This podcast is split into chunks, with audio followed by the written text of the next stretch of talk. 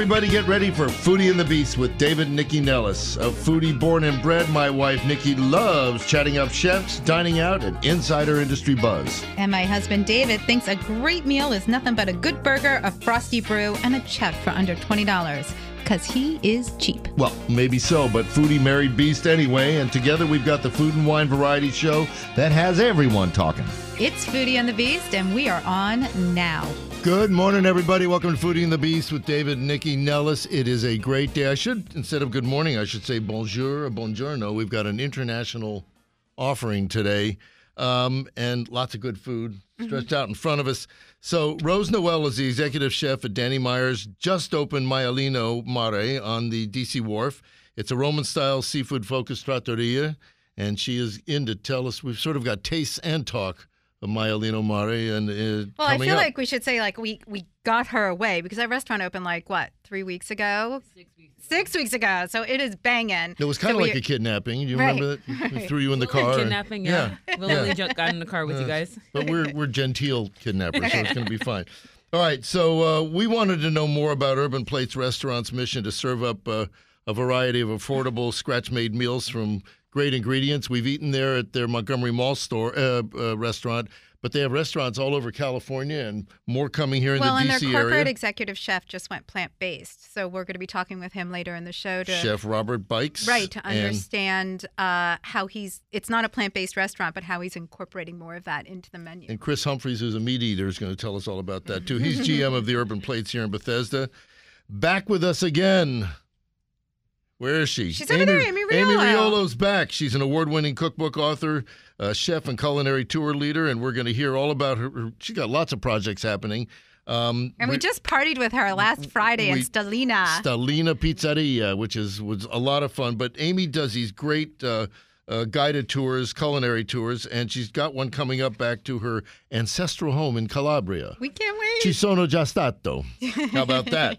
and we'll be hearing from Amy and at Chef Daniel Boulud's Michelin-starred restaurant Daniel. The annual cheese dinner is a, an homage to French culture, and it's a big deal. And here in An DC, homage to fromage. an om- excuse me, I'm the comedian here, not you. Could you just I just came up with that all on All my right. own. But here at Boulud's uh, DBGB Kitchen and Bar, executive chef Nicholas Tang is going to mirror that event with his own version on March 5th. He's here to tell us all about it. And he's never been in before. It's so nice. I know. Well, he broke in. I saw that when we were kidnapping Rose. Um, and Erlinda uh, Doherty of Vinicola. Nah, I did it right. A Vinicola is a somm, a wine educator and wine writer. She's in talking about women in the wine industry and opportunities that they have in the 2020s to blossom. Is that fair? Okay, and she's brought in a couple of tastes of wine All right, from but these let's get women to Mark. winemakers. All right, where is Mark? Mark, are you there? I'm right here. Hey, Mark, Mark. Ross, Metro Microgreens, is on the phone from Central Farm Markets. Uh, Mark, why don't you tell us a little bit about Metro Microgreens and what you sell at the market? Sure. So uh, we grow hydroponic microgreens right in Rockville, Maryland. We grow indoors all year long, and we grow on a coconut husk or coco coir. So there's no soil. And when we sell them to our restaurant clients or farmers markets uh, or CSAs, they're still living, so the shelf life is dramatically longer than if it was harvested and what you would buy in the grocery store. Well, plus it's And a zero waste grow about- product, right? It's a total zero waste Exactly. product. 100% usable. Nothing is wasted. It's all we're certified naturally grown. We grow organically, so it's very very safe and uh, very very tasty. We typically have 15 to 20 varieties at market every single week. Well, Mark, let me just ask you. A lot of people may not understand what to do with microgreens. I mean, it's it's They a may not rel- even understand what a microgreen Right. is. I mean, it's a relatively new offering for the general public. I mean, we've seen them all over, you know, at the fancy schmancy restaurants. They top things or they're Right. included in things. But how do people incorporate them in in their everyday life? Sure. So, people, of course, everything we grow can obviously be added to a salad, but thinking outside the box, add the micro leeks to your omelets or throw it on a pizza. Uh, the the radish, our radish is spicy, so add that to a, a sandwich or a veggie burger uh, or soups. Uh, the the spicy mix is, is a multi, multiple varieties of arugula, kale, wasabi, cabbage. Add that to sandwiches, wraps. We have sorrel, which is lemon. So add that to fish, to chicken. So our microgreens can be incorporated in most every single meal. But to answer the first part of your question, the seeds are exactly the same. Uh, so the cilantro seed is a coriander seed. It's the same exact seed. Our pea shoots are peas. Uh, our broccoli uses the same exact broccoli seed. So they're all exactly the same, but they're micro in size because of how densely we grow them. But they're also much, much more nutrient dense.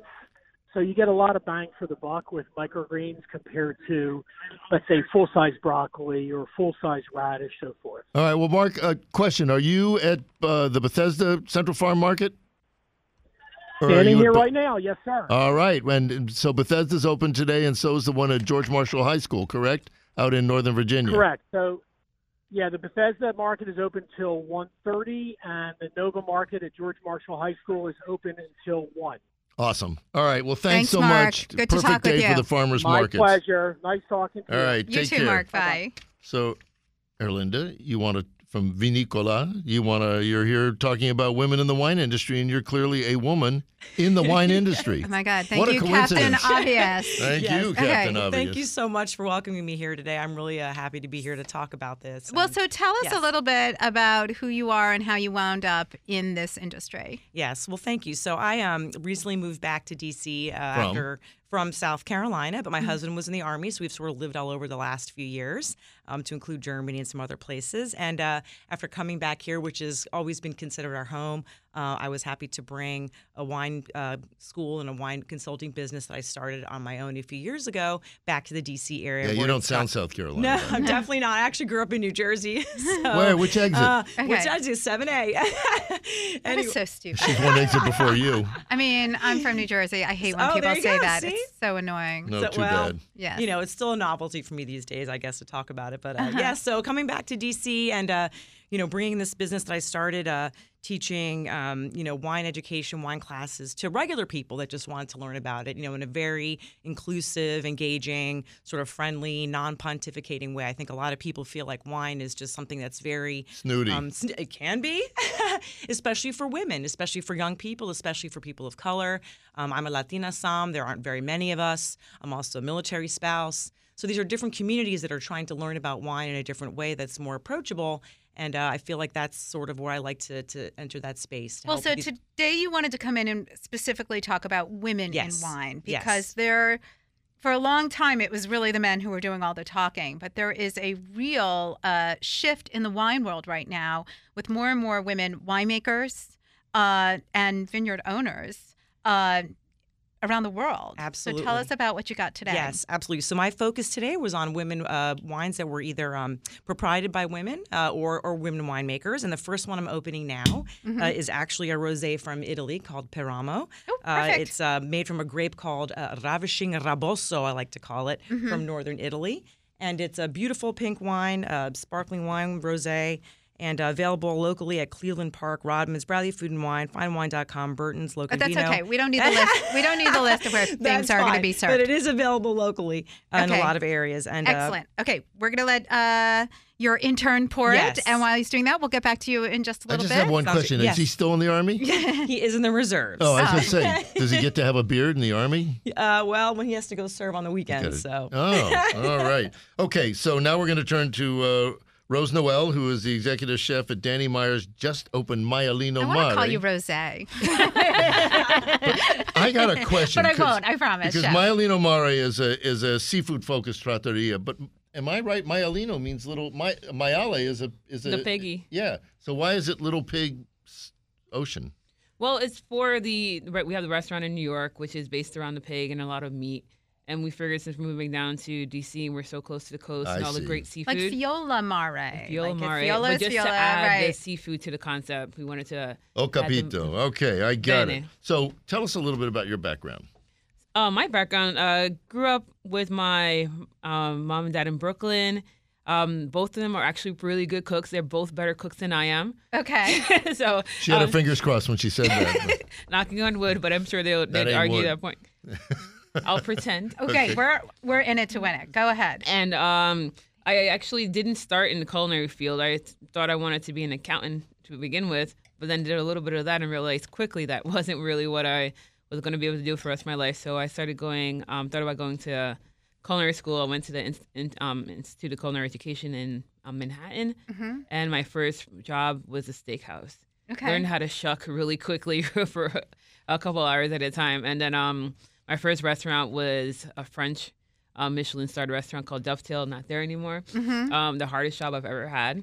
Um, after a couple years of that, I opened a new restaurant with John Fraser with Narcissa at uh, Standard East Village. And after working there, I figured I had my fill of French restaurants. So Mhm. that's when I decided I wanted to do something different, something more simple, something more focused on the ingredient. Um, he set me up with a couple trails, and then um, one of them was Maialino, New York. Mm. The big um, decider for me was being able to work in all aspects of the restaurant. Um, I was thinking about Marea, but the only thing with them, they didn't let you work in their pasta room. Right. And working in an Italian restaurant and not knowing how to make pasta did not make sense to me. Marea is Michael White, who owns Osteria down here. Why are you hitting me? Morini. Because I didn't know if you knew. I I'm just know trying to help out. You don't know. I know he everything. said, um, Doesn't you know what I know? Tell me. Carla Hall that. was also an accountant before she decided to become a chef. Did you know that? I didn't, but I know there why. it is. I completely understand You want to be a chef? Study to be an accountant. Start So- with So how'd you end Okay, up with so Danny let's- Meyers? that Well, was um, that's it. my You're not New listening. Oh yeah. Well, it, uh, but wait a But minute. how'd you wind up down here? What was the impetus of the Danny Meyer? I mean, Danny Meyer is a world famous restaurateur. Uh, Union Square Hospitality Group is well known not just for the kind of food that they're serving, but the general experience, not just front of the house, back of the house, but for the customer, right? Like there's this overall aura Yeah. about how uh, Danny Meyers does business. So, what was it about opening up their first property here in DC and opening it up in the Navy Yard? So I didn't know anything about the Navy Yard before, but I have my brother. He's also in the Navy. Mm-hmm. Um, so Navy Yard, Navy. But um, I hadn't. He was my one of my favorite people. So being able to come down and be closer to him was definitely a, a motivator. And I'd never lived outside of New York, and I'd never been an executive chef before this. It was more of Oh I have God. no Okay, idea you if I could do this or um, not. A little bubbly right there. I think Well, you- cheers yeah. to Cheers. that. Thank you. Way to go. Ching ching. Were you Eh. scared? Oh, right, like like out of my mind, out of my mind. But that Mm. was That's part of the good. reasons why I did it. Okay, on that note, we're going to take a quick break. And Okay. when we come back, we want to hear about the food you're serving and what the general experience is there. This is David and Nycci Nellis. We're live on Foodie and the Beast. We've got lots of Italians going on here in studio. we'll be back in just a sec. We are back on Foodie and the Beast with David and Nycci Nellis. We're talking to Rose Noel, who's the executive chef at Maialino Mare, just opened, but rocking, right? Definitely are. We were at the opening. It was, Well, yeah. We were. We were Place like, was we were crushed. out. a fun we were party. well, yeah, we were. So let's talk about the concept, what Okay. you guys are doing there, and the kind of food that you're cooking up there. So we're still sticking with the the simplicity and um, farm focused um, of the Roman food of the Maialino of New York. Uh, the first thing I did when we first came down to DC was check out all the farmers markets. So the springtime is going to be awesome, and um, of course, being near Chesapeake Bay, all the seafood options that we have and the range we can get from. So you're Maine. Yeah. pulling locally, but Yes. applying Roman. Roman like Techniques. Yeah, the way the Romans do everything, you just Mhm. have the main thing, and then you do the littlest to it as possible to make it taste delicious. so you're saying when in Washington, do as the Romans do. Is exactly. But I'm bummed. Thank Right. you. I actually got four or five smiles on that one. I'll take Okay. it. Yeah. So, what? Tell us a little bit about the place, like what people can experience when they're there. I think it's a great place for whatever occasion. Mm-hmm. I, I think of it as I'm bored, I'm starving, where can I go? The bartenders will recognize you after the second time you walk in. Um, it's my birthday, I want to go there. I'm celebrating anything, or I just want to go to maybe the rooftop we just opened up, Anchovy Social, and have a drink. What does anchovy social mean? It's more of the play on the anchovies. We walk around the place. There's a bunch of like little dancing anchovies, like on the website. Okay. And running around. It's really this fun, chill place where you can go just to drink or have bites and hang out with all so, your different friends. menu upstairs. Yeah, An rooftop. anchovy social. Yeah. What did you bring in today? So I brought in the uh, burrata alici Mm-hmm. with um, these little Italian crackers you can just use to dip in it. It's a little Those bit of salt. Those crackers are addictive. They are ridiculous. I addictive. think we should try it. yeah, of course you should. That salad Dun, is dun, dun, glorious. dun. Bada bing. All right. Hey, um, I also bought a radicchio salad, Mm-hmm. which we do um, radicchio, castelfranco, and cara cara oranges with a little bit of pecorino on top for the salt Uh-huh. and um, lemon juice for the acidity. It's Wait. it's refreshing. And I can eat a massive bowl of this all day long. Now you're also got an incredible pasta menu. Yeah, we do. So I know. So why don't you tell people like if they were to come in because we got like two minutes left. Like happen. Okay. if you were going to put together. Do you need some help? You look like I'm you're about to eat struggling. this anchovy, so okay. don't Um, kiss if you anybody. were um, like you're going in on your own. You're Okay. not cooking. Your staff is cooking. okay. What are Hmm. you ordering? Only pasta. I could eat about three bowls of pasta. So my, my three bowls would be Okay, I'm the, ready. I'm ready to gauntlet thrown. I'm Okay. ready to go hand to hand with you on the fettuccine con gamberetti. That's our um, Argentinian red shrimp on fettuccine, with Yum. just their shrimp stock from their bones. Mm-hmm. Um, we have the bucatini amatriciana, my classical favorite. That's Mm-hmm. guanciale, spicy tomato sauce, and bucatini pasta. And the uh, malfatti with the suckling pigs that we're getting from Virginia. That we just braise them and then cook it in no liquid with the um, square pasta that we make in house. Cool. What? No did- carbonara? I could have a carbonara, but I think a buki is a good switch for that. A carbonara is just a amatriciana switching tomato for Or egg. cream. Well, yeah. you learned a lot in the four days in Rome. Hey, She's been cooking for 10 years. Don't challenge her. And what about um, your dessert program? Because when Oh. we were there, like those cookies spoke to me personally. oh, he's we um acquired Chef Saber. He is amazing. Mm-hmm. He is with amazing. Whatever he touches, he is amazing. Um, he has he. We had the cookie plate in New York, but then he he took over it, and then he did a completely different. He amazing at whatever he touches. Um, the tiramisu is so light, so creamy. It's You getting a wouldn't lot of even play. Mm-hmm. know. It's getting favorite. So light, you could eat an entire bowl and not realize you've eaten it until later.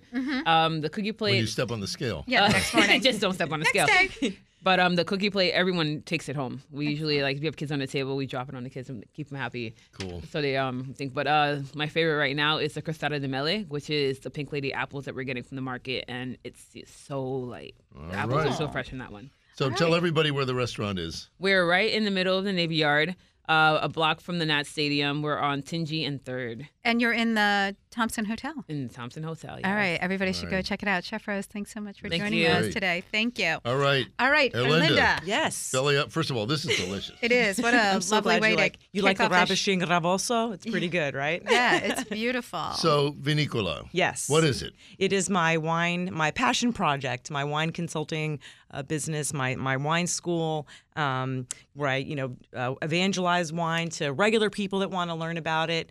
Um, I also do private events. Um, I hold events around town, um, and this again because March is uh, you know Women's Wine, wine Month. I've been doing a big focus and series on women winemakers. Well, that's a good chance for a segue because wine was until probably 20 years ago mostly a boys' club. There were you I did think have I the said occasional. that like in the beginning. I just said that. I know, but I'm saying so. So why did it change? How did well, it change? it what still happened? is predominantly overwhelmingly, you know, white and male. Um, but I think over the last few years, there's been a big push um, to really incorporate and include, um, fe- you know, women, minorities, um, some non-traditional, you know, communities that didn't necessarily have a wine culture. Like myself, growing up, I didn't really have that, but learned about it later in life and really took a liking Were to they it. drinking Jersey Boone's Farm? pretty much. um, Zima, maybe. Oh my God! Now you're really going back. Now I'm really going Okay. back. Um, so uh, there's been, I think, a lot of empowerment um, for for women to to kind of pursue these different areas that necessarily were always uh, not really open to us or just seemed very intimidating. So. Um, I always had a passion for wine and food and travel and how wine sort of incorporates all the great studies of the world. It's art, it's science, it's agriculture, it's enology, it's chemistry, all rolled into one. And it gave me an opportunity to kind of learn a little bit about all these different areas and then to to teach them to other people, uh, of which I'm very passionate Well, about. teach Well, us so something about teach the next what's one. the next So one, the yeah. next one I have is from it um, from Portugal, and it's called Voltfas. It's a, a white wine made um, from a an indigenous grape there called Antau Va- uh, Vas, and it's by the winemaker who is a very dynamic entrepreneurial woman. Um, her name is Teresa Melias Diaz, and uh, her her theme is wines of change. So she's really helped through um, through her wines to sort of help Portugal in this area of Alentejano really reemerge as a wine region. So this is also delicious wine, Great. white Excellent. wine. Give it a Well, we're shot. looking forward to tasting All it. right, now we're going to transition. if people need to dump their current ones. Mm-hmm. I All have a little cup here. Let's talk a little bit about Urban Plates. Uh, Chris Humphreys is in here in studio. He's the GM of the Urban Plates restaurant in Bethesda, and on the phone is his West Coast compadre, Chef uh, Robert Bikes, who is the uh, Urban Plates Southern California regional chef. Robert, are you there?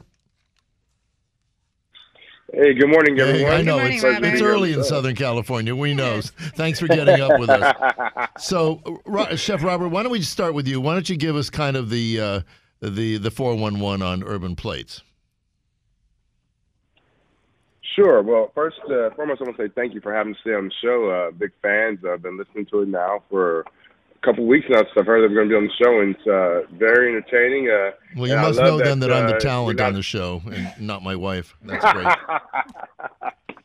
I don't know how she deals with it. Me either. So, uh, Urban Plates we began back in uh, 2011 uh, with a single restaurant in Del Mar, California. Mhm. Today we have 19 locations nationwide.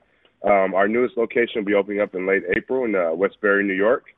Our DC locations include uh, the mall in Columbia, Tysons Galleria, and the Westfield Montgomery Mall. Well, so We for also people, have several but loca- chef, for people who are not familiar with the concept, can you give us sort of like a mission statement, like an overall um, explanation on the kind of food you're serving? Because it is a fast casual concept, um, but it's unique in a lot of ways given the kind of cuisine you're serving.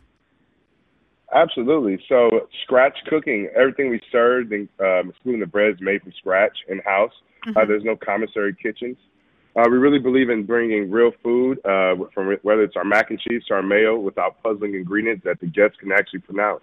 Um, we have we specialize in our quality ingredients. They're thinking of uh, yes, yes, sure. Uh, quality ingredients. Um, we use organic whenever it's possi- possible.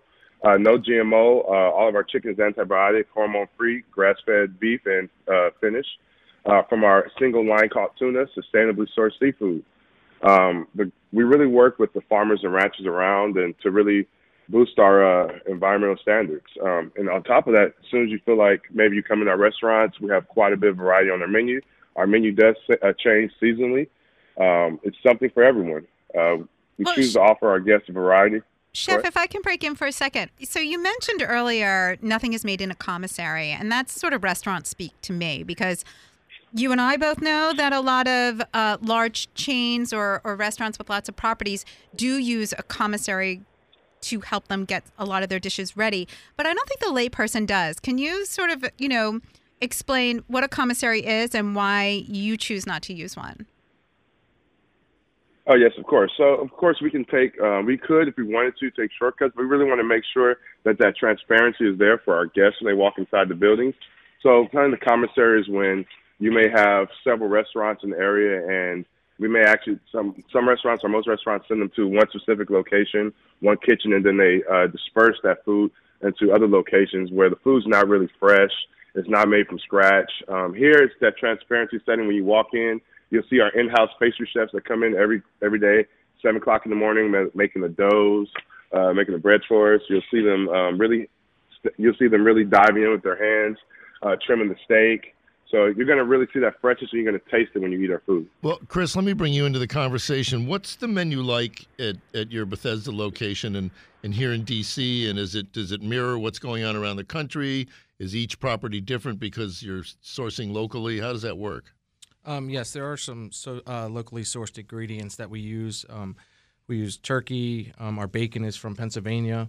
Um, so we we try to incorporate all local um, ingredients as well as our So beers. who's So do you like do you work with like the farmers markets? Like how do you guys go about doing your sourcing? Um, our executive chef um, for the company actually Mhm. sources all ingredients. It's purveyors that we trust and, and know that we can trust, so that we can provide the, the meals that we, we say. And So- then Robert, um, you just went plant based, right? I did. I went plant based about uh, almost two months ago, and I was able to actually drop, shed about 35 pounds. Thirty five Uh, pounds. the benefits. Wait, you said that, and my wife. and- Wait a minute, hold it. You said 35 pounds, and my wife immediately looked at me. I'm not suggesting he go plant based, but I am you, sir. suggesting he lose thirty five pounds.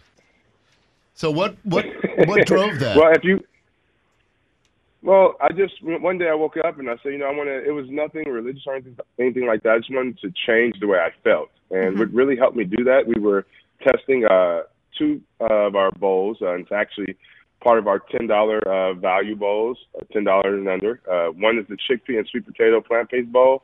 Uh, it's one of my favorite. And then the other one is the beets and avocado plant based bowls. Uh, beautiful colors, a lot of flavors, organic chickpeas. And as I began to eat these bowls, I really um, started to see not only did I, I wake up and I, I was able to have a clear mindset, I was able to f- focus on work, which is clearly my passion. Um, but I just I just felt like a healthier person, and the weight was just a bonus. It just started falling off. That's amazing. All right. So let's go back to Chris, if you don't mind, Chef, uh, because he brought in a bunch of plates, Yeah, and Chris, I don't want to run about, out of like, time. right, what's in tell us here? what you brought in. Sure. This is the uh, beet and avocado plant-based bowl that Robert was speaking of. Mm-hmm. Um, our both bowls have been up 14% since we've offered them. You see a lot of NBA players now going plant-based. They say it's the best they've felt in years. So if I eat this, I can play in the NBA? let's do it. Dude, I feel like we'll have some guanciale after. Mr. the Slamma Jamma, plant-based. he'll call me. right. And this is our uh, uh, ahi niçoise salad, Mm-hmm. and some mixed greens, our ahi one line uh, caught tuna, uh, uh, organic potatoes, haricot verts, and then this is our salmon plate, uh, sustainable salmon, uh, salmon from uh, Canada. you had that when we were there. Yeah, no, you? I mean we've been to Urban Plates because Yeah. we go to the movie, we go to ArcLight to see a movie, so we go to Urban Plates before before a show. And I had mean, this, the steak was good. And I think what's interesting, uh, so what appeals to me about Urban Plates is that you guys, um, as a national chain, are still looking to work locally, which I think is very important, and uh, that you offer meals that are healthful. But I have a problem with a lot of health healthy supposed dining. It's very either masculine or feminine. And you guys have found a real uh, medium on that. I can have a composed dish and not feel like I'm eating rabbit food and be satiated because I'm hungry. I eat, but I don't want to always eat like I mean I eat for a living, so I don't want to always eat plates and plates of pasta, but I also don't want to eat something that I just don't want a piece of salmon on a salad. So Let me make Rose feel better. I do. he does. But you know what I mean? I, I what I like about your offerings is that they're composed dishes with fresh ingredients and you guys seem to have a con, a, a real commitment to sourcing That well. was a nice commercial for these guys. Chris Well, didn't have to say a that bloody great. Word. Look You at that. And now it's time for a commercial. So, Okay. Chris, tell everybody where your your your spots are in the DC area. And there's Please. one coming here at the uh, at the collection, right? Yes. So Oh, we have I didn't even uh. Columbia Mall, right beside the movie theater. We also have one in Tyson's Galleria, and as well as Montgomery Mall. Uh, we're going to open Westbury, New York, in April. and what's Houston. opening here? Uh, Chevy Chase. Oh, excellent. Right here near the studio. That's great. Because here is Chevy Chase. Yes. Well, Chef, Okay. thank you for joining us on the phone. Chris, thank you for joining us in studio and for you. bringing all this beautiful food. This is David and Nycci Nellis. It's Foodie and the Beast. We got more wine in our future. We'll be back in a sec. We are back on Foodie and the Beast with David and Nycci Nellis, surrounded by unbelievable food. Let's go back to uh, Erlinda Doherty uh, of Vinicola Yes. and talk a little bit. I mean, when you, I, I want to talk about your wine education experience and how, you know, becoming, basically becoming a teacher. Did you hit roadblocks because you were a woman? I mean, did people go, yeah, well, that's, you know, Well, I felt like I had to really um, prove myself with my professional wine education because I didn't have the background or the connections or the industry experience that most people had. So, so I did feel like, you know, again, I had to go ahead and, and get my certifications from the different organizations to, to prove that I actually had the de- dedication, hustle to do that. So it was challenging. Um, also, being a little bit older, going into the, you know, the beverage industry was what a challenge. you, 23? uh, plus 22. So being a 45 year old, kind of going back into it was it was a challenge as well. I Um, don't even remember 45. but- ah, you know, it's young, right? It's totally young. Um, but yeah, so and uh, as and speaking of wine education, we've got some several events going around town. Again, um, with the first one coming up on this this Tuesday, actually, at um, we're doing an art of wine class at Terrain Cafe. We're going to talk about the art of winemaking, uh, as well as people coming to the class are going to have a chance to sort of paint a picture of wine as well. So art, you know, wine is art essentially. So This, um, this is a good opportunity for you to give the Vinicola website address so people can find it there or on the list. But what's what's the web address for this? Exactly. www.thevinicola, V I N I C O L A dot com, or you can follow me on Instagram at, at the Vinicola. Cool. That's Great. me, yes. Okay, so just tell us. We only have like 30 seconds. What you're pouring here? So I am pouring a wine from a uh, from South Africa, from a uh, black woman uh, winemaker who, after apartheid, decided that she no longer wanted. She she was a teacher for so long and decided that her passion in life was also to become a winemaker, Fabulous. and so started her wine called Sesfikile wine, which means in her um, native language of Xhosa means we have arrived. And actually, it is not available locally. I'm looking for someone to help me bring this wine into our area because it is such a fantastic wine. It's a Chenin Blanc Roussanne mix. Chenin Blanc is the most planted grape in, in all of South Africa, and it is lovely. And if you want to help a woman and empower a woman who is in her country, maybe one of eight winemakers altogether who are black and women in South Africa, Well, we can this put is the up on wine. the list too. Great. All right. Thank you. Thanks so much. So she's back. Amy Riolo. Amy Riolo's back. We partied with Amy at Stellina Pizzeria. I shouldn't say party. We carb loaded um, at that's Stellina. Right. Uh, and Amy is Amy is you're you're you are definitely a Renaissance woman. She's a, a She chef. She's a cookbook author. She guides these incredible culinary tours to Italy. So I, you know, I don't, we should dedicate a couple of shows to you. This is unbelievable. You have. So I'm grateful. let, us talk a little bit about your background. How did all this happen? Sure. So I'm my family's originally from southern Italy in Calabria. I'm an Italian American, Let's get on the mic. and um, I wanted to do something, you know, with the homeland. And so finally, I've I've dedicated a little bit of time to doing culinary tours in Calabria and talking about that and the cuisine. But I mostly focus on Mediterranean lifestyle. So I've done nine books. Um, they all have to do something in the Mediterranean, and I do a lot of work on TV. I do a lot of events and culinary tours to Italy, Greece, and Morocco. So, Well, so let's just talk for a second. So, like when you do events, like what we Sure. went at Stellina Sure. was so interesting to me because you partnered with this restaurant from Capri. exactly. And you brought the chef over, and then you did a And the dinner owner. at the James Beard House. Yes, we just got back from there. So I'm the brand ambassador for the restaurant. It's Ristorante d'Amore Capri, mm-hmm. and the owner's Marco The D'Amore. restaurant of love in mm-hmm. Capri. Exactly, that's their mm. name. It's not just a cheesy thing; like that's really their name. So Pasquale Rinaldo's the executive chef, and mm-hmm. they wanted to do an event. A lot of their customers come from New York and DC in the summer, and they summer in Capri. So they said, "Let's do something." I, I, know said, we're doing something wrong. We are doing something. So in New Many wrong. York- bloody kids. No, but listen, in New York, we went to the James Beard Foundation. We sold out in 15 minutes. It's called Under the Capri Sun. Then in DC, I called my favorite people. So you guys, you were first on the list. Yay. And we came, and, and Matteo and uh, Venini, the chef, and Antonio Matarazzo of Stellina were so grateful to host us. What a great name, Antonio Matarazzo. Yeah, Sounds so like the Godfather. we had an awesome time, and I'm so glad you could be there. But it was nice to be able to bring a little bit about Capri, their local food, their culture. You know, here it was really well received. And next It time was we'll do it painful in because Pasquale spoke English better than I speak Italian. That hurt, No, that heard a You- lot. Your Italian's good, and even more than the language, but your energy, both of you. You know, so like people can just talk and you understand. So let's talk about the Calabria. tour to Well, Calabria. let's talk about Calabria because it's not. It's sort of the. I feel like Umbria was was like untouched before, but now it's become more It's, popular. it's on the way to the foot of the boot. Yes. Yes. So just right here, in case everybody needs to know, it's um, recently Traveler magazine called it Italy's best kept uh, culinary secret. But Mm-hmm. I love it obviously because my family's there. We're from a town called Crotone on the Ionian Sea, which is where Pythagoras went in the 8th century before the Of Common Era. course. So Who didn't know Well, that? It was who doesn't it want to go where Pythagoras I mean- went? Exactly. No, but it was a, it was a stronghold for Magna Grecia. You I'm know, gonna that was their promised Pythagorean land. carbonara sometime. So we soon. have a lot of Greek influence, uh, very unique terroir. Um, also, than you know other places. Some of my cousins are archaeologists. I, I I mean, it must have changed a lot. You know, I was there. I was in Tropea, which is in Calabria, Sure. in uh, 19. I think she whatever the- knows what's Wait, in she knows. Calabria. But but He's it was like going back into the 19th century at that point, Mm-hmm. and I think a lot's probably changed there now. And a lot hasn't. You know, and that's the good thing. You can still walk through places, and I can feel like what it was like for my great grandparents when they were there, and that's that's a unique place you don't get everywhere. So ancient, modern, all together. So what?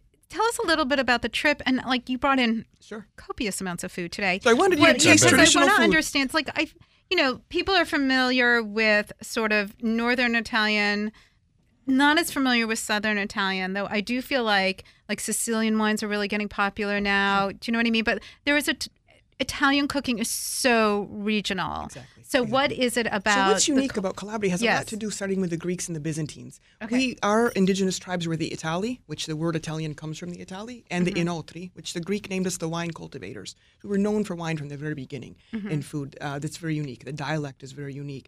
I like in all my tours, whether it's uh, whatever country it's in, whatever region it's in, I want people to know not just how to eat the food and appreciate it, but really how to appreciate the culture and how to how to embrace things from the from the local regional culture. So that's part of it. And we're, we're partnering with Librandi Wine because Paolo Librandi, the owner, his wife has also a travel agency. So my Italian sensory experience. This works so well. exactly. and so they're our hosts.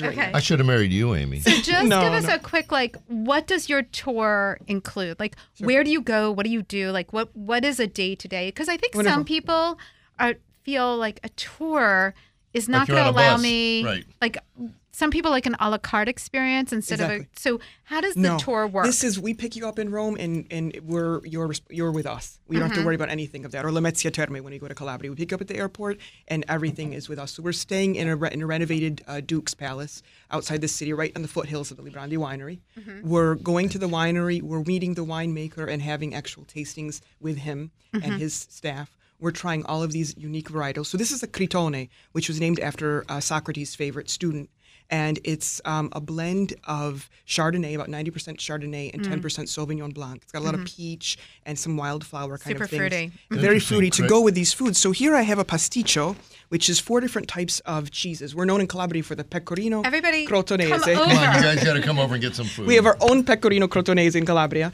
and uh, th- these they're made heart-shaped. out of that. Exactly, because we So just celebrated You want one, Valentine's together, so I'm trying to carry over the theme.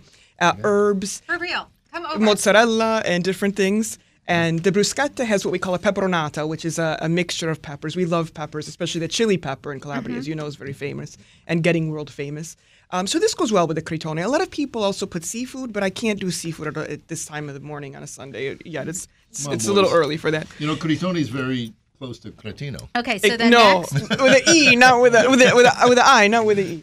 Um, And so what else? So like, tell us what else you brought this morning because you have so much. Sure. So the next wine we're going to do is the Duca San Felice. This wine is a 100% Gaglioppo grape. It's indigenous to Calabria. We only have it in the world. The Greeks used to feed it to the Olympic champions. And there, so they call it, uh, you know, that it's very like the Barolo of the South. But no, the Greeks fed it to the Olympic champions. It's better than Barolo, in my opinion. And We call it the blackberry grape.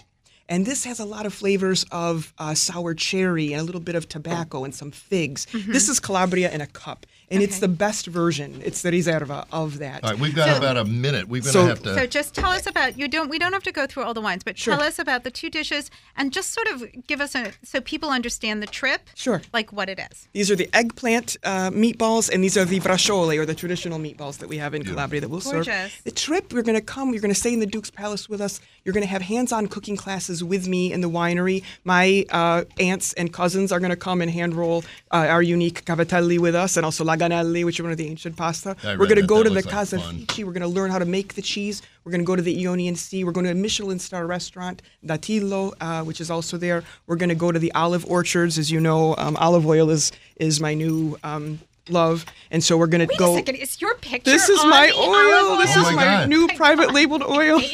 So all the tours have a big olive oil thing. I do health and wellness. We also meet with the local chefs and talk to them, and then we go to the historic sites. So the Temple of Hera, the the place where Pythagoras taught. All right, so All right, tell us. where do we find the information about the tour? So amyriolo.com is my website, and for the tours, it's ItalianSensoryExperience.com. Wow. All right. Yay, Amy. Thank, Thank you so much. Buon appetito. Buona right. And speaking of good food, Nicholas Tang is here. Nicholas is the uh, executive chef at DBGB. He and Daniel Boulud are like this, right? All right. Well, so Not bad. yeah. so So we met you in a spot, right? we at the met Aussie you dinner. at the uh, Aussie Beef and Lamb dinner Yep. uh, just a couple months ago. But how long have you been there? Because the, you know, the restaurant opened. There's been a couple chefs there. So, like, when did you start there? Started about two and a half years ago. Okay. Uh, I moved from New York, so I was at DBGB New York mm-hmm. uh, before we closed. Uh, and But you came from Singapore, right? I came from Singapore, so I've worked from, with Daniel since Singapore. So Mm-hmm. DB Bistro, uh, moved to New York, uh, Cafe Boulud, DBGB New York, and then here in DC now. so, when you were in Singapore, tell us a little bit about the cuisine you were cooking. Uh, it was very bistro cuisine. Uh, Mm-hmm. It was, you know, you, we don't grow anything in Singapore, so we could import everything. So you know, you- everything kind of. Mm-hmm. I don't think people are very familiar with what's. I mean, everybody knows Singapore because of like um, Crazy Rich Asians. Yeah. Like you know, in America, like that's people's sort of vision. There's you know, Singapore is a very hot travel destination, Mm-hmm. but I don't think people know that they don't grow things there. Nobody No. nobody knows the I mean, culinary culture. I think it's only like forty-five minutes across east to west, so you Okay. can drive for forty-five minutes and you'll hit the ocean. Okay, so you were cooking there, and then when brought, brought you to the states. Uh, my wife. Okay, Uh, That's she's how that I thought you were going to American, say an airplane. yeah. right. But, oh, geez. Okay. And there it goes. Um, and so you start working with Daniel Boulud, and so as your, how does your culinary life change? Uh, it, it just opened me opened my eyes to you know Michelin uh, quality food. And Cafe Boulud was uh, had one Michelin star at a time. Mm-hmm. uh, worked with uh, Gavin Kaysen uh, when he was the chef there, and you know it was it was it was eye opening. It was different. It was cutthroat almost because you know New York is it's, it's a cutthroat New York's cutthroat not city. easy. I know. Yeah. I feel like we should put you and Chef Rose on together to talk about New York cooking. Okay, but Well, uh, we'll arm we're- each- each of you with a knife, of right, course. right. Right. We'll do a gauntlet So thrown we got in to talk studio. about the cheese dinner when we come back. Yes. Let's take a break. Okay, this is David and Nycci Nellis. There is so much cheese in studio. We'll be back in just a sec. All right, we're back on Foodie and the Beast with David and Nycci Nellis. Before we get back to Nicholas Tang and DBGB, just want to thank our sponsors, Mirabelle, Ottoman Taverna, uh, Alba Osteria, Al Dente, the new uh, Brasserie Liberté, Profish, great sustainable seafood, Ivy City Smokehouse, Meat Crafters, and Central Farm Markets. If you're not a sponsor, shame on you. You should be. Call me. All right, Nick. So, what are you doing at DBGB? Did you come in and leave it as it was, or did you re sort of recast the menu in your own image? We're gonna recast the menu. You know, DBGB started with like nine sausages on the menu. Yeah, it was Uh, heavy. It was, it was you know, it was heavy. heavy. Heavy sausage uh, on the menu. Not that it wasn't good. No, it was It was good. delicious. Uh, but you know, we wanted to bring uh, more, bring it back to be more French. Uh, so you know, I I bring dishes from the restaurants that Daniel has in New York. So you know, from Bar Boulud, very classical French bistro dishes. Uh, and then in summer we do a lot of uh, Boulud Sud dishes, which is you know Mediterranean style, uh, grilled fish with uh, peppers, uh, and so that's that's kind of how how I kind of play with the menu at here at DBGB, just to give you a taste of New York in DC. Okay. All right, so let's talk cheese because you're going to do this cheese dinner, and you know there are cheese plates everywhere in Yes. everybody's restaurant. So, what do you do? How far afield do you have to go to find cheeses that are going to meet your standards, but are going to blow people's minds here? So in uh, Restaurant Daniel in New York, there's just one guy. Uh, his name is Pascal Vittu, Yeah. and he's going to be in town for the dinner. Uh, he's the one hosting the dinner, actually. He's the how do you pronounce The it? head fromager. Yeah, fromager. I had Uh, it right. so he's-. His his sole job is just to you know curate the cheese board. He's at the big Restaurant Daniel. He's the big cheese guy. Yeah, yeah. It is getting so cheesy in here. Okay, so Don't use my Uh, joke. So Find another initially, we first start, wanted to put uh, 15 French cheeses and 15 American cheeses on the board for this dinner that's coming up. Uh, okay, I'm in. On March 5th. you have me at cheese. I Uh, like I put but we cheese on everything. So we have I'm all managed about it. to find up to 42 cheeses now. So we're going to feature 42 cheeses at the Oh, buffet uh, on March 5th. So wait, back up. it's going to be a buffet, and there are going to be 42 cheeses. Mm-hmm. And how are people supposed to navigate that? That's a, I mean, I'm a cheese lover. Like I can never go plant based because I'm not giving up cheese. Period. End of story. So how how do people navigate those kind of cheeses? Do you have people there explaining the cheeses, and how is that working? Yeah, so Pascal will be outside, you know, uh, kind of talking about Can the he cheeses. be my new best friend? I want him He to can be my best friend. friend. Okay. Stay away from the French, please. And we have uh, we, we no, have they are. Jasper Hill Farm that has Right, you know, kindly donated a good amount of cheeses for this dinner. Mm-hmm. Uh, I don't really know what cheeses they're sending. They said it's a surprise box, so we, we're going to be surprised ourselves too. Okay. How many people do you figure will come to this? We are targeting about 60 to 70 people. And what's the date again? It's uh, March 5th, and the tickets are available on our website, dbgb.com or Mm-hmm. danielboulud.com. Excellent. And um, how much is it? It's $125. Okay. And is it a dinner too? It's a dinner inclusive of wine pairing. Uh, it's a th- three course dinner That's inclusive of wine pairing. And then a cheese And a cheese buffet. Oh my God, that sounds amazing. right. And then you have, Man. before you go, because you're doing something for Cherry Blossom. Uh, yes, so every year Daniel comes to DC to do a cherry blossom, a spring feast dinner. Spring Feast. Let's not call Yeah, it Cherry yeah. Blossom. Yeah. Uh, and uh, this year is going to be on April 3rd. So Daniel is going to be in town April 3rd to host a dinner uh, Mm-hmm. to celebrate spring. Excellent. So, what does that look like for you? Like, do you get to work with the chef and come up with the menu? How does that happen? Uh, yeah, the, so the menu has already been uh, created. Uh, Mm-hmm. we are bringing back uh, Daniel's old classics uh, from when he first opened Restaurant Daniel. You make it sound Oh, like like Daniel what? shows up and he looks at Nicholas and says, "What do you want to cook?" hey, man. I think the most popular one is the uh, five pea soup, uh, which you know, it's a chilled pea soup. Mm-hmm. Uh, you have snow peas, snap peas, uh, petit pois. Did I have that in New York? I, have- think I did. do you think I remember Yeah, what you're eating? I, think have to did. remember what I'm and then there's a eating. bit of bacon crumble on top with uh, rosemary cream. Mm, That's right that where I sounds live. beautiful. Man. Excellent. Okay, so that is on April the 3rd. third. Yep. And uh, how do people get tickets to that? Uh, tickets will be available online too, danielboulud.com or dbgb.com. Uh, it has not gone live yet. Excellent. All right, so we'll be on look for that. Of course, you can find that on the list areyouonit.com when it goes live. We'll Go make to sure to have. DBGB and see Nicholas because he's a cool guy. Yeah. and, And he got up. cheese. He got up this morning for us. That's all right. So, Erlinda, Yes. coming back back to to you. Okay. So, oh, wait. Can we just, one second? I'm so sorry, Erlinda. Chef, you didn't tell people where uh, the restaurant is located. Uh, we are located in city center, so Mm-hmm. on H between 9th and 10th. Great. H Excellent. Thank you so right much. by the fountain. Right Yes. by the fountain. There Yes. you go. All right. So, let's talk a little bit more about w- women in the industry because um, probably uh, my guess is that to become a, a you know a wine producer to own a vineyard, You need money. you need money. You know that that somehow you got trust fund baby or whatever, or you got to go to a bank or somewhere. So, has that road been paved a little bit better for for for women who who want to own their own vineyards? Well, access to capital is obviously a huge Yeah. issue for for many women um, in, in general. Right. Um, so, In all industries, in across all the board. industries, yes, uh, it's very difficult, very challenging, and as you know, we're still only making eighty percent of what men do. And if you're a brown woman, a Latin Latin American woman, you're only making fifty Well, five that's how it's supposed to be, right? And- no. And if you're if you're a black woman, you're only making um, 64%. So, anyways, access to capital is definitely an issue. Um, most of the women that I've talked about so far have been entrepreneurial and have had the ability to sort of um, to hustle and bustle and, and get those means. Um, and the the last two wines that I'm talking about are actually were were actually uh, women in France, um, French um, parts of the tradition there where they were handed down, um, you know, their their winemaking, uh, the vineyards and the, the the companies to them from their um, from their fathers. So um, the last wine that we're going to try here is uh, actually the last two i- are from France again, like I said. Uh, one from the Southern Rhone, from the Côte de Rhone, and it's brought to us by La Font du Loup, um, which is uh, and the, the winemaker there is Charlotte Melia Bachas.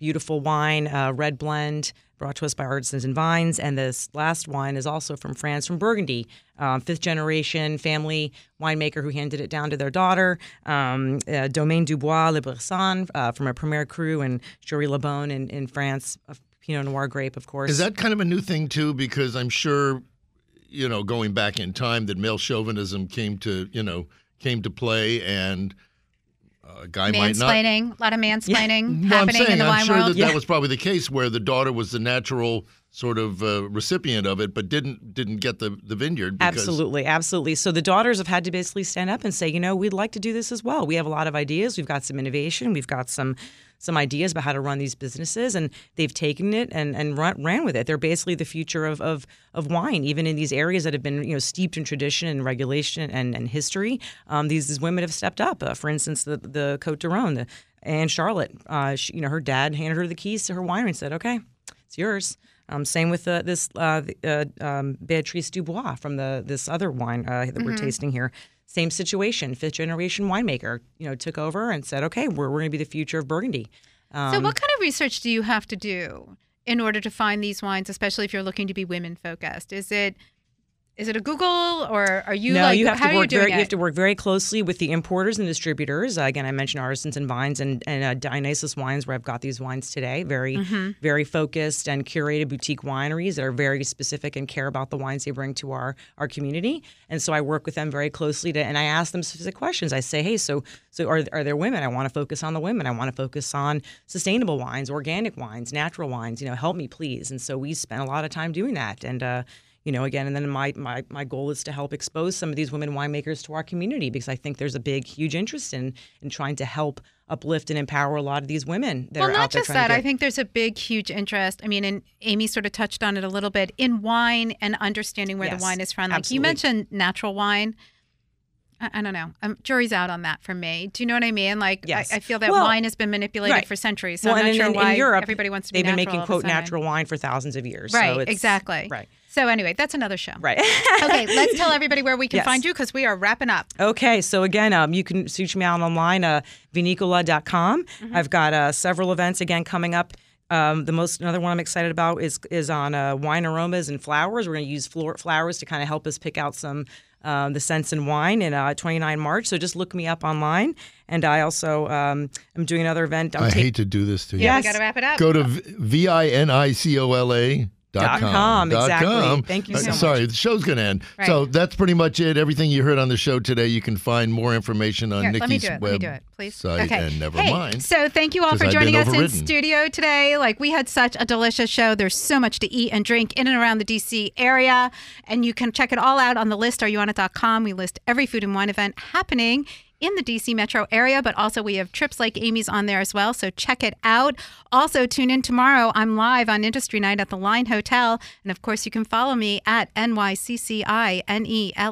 I just have one more thing to say. At Nycci Nellis on Facebook, Twitter, and Instagram. You're Say it. bossy. Okay. Everybody right. have a delicious week. Bye.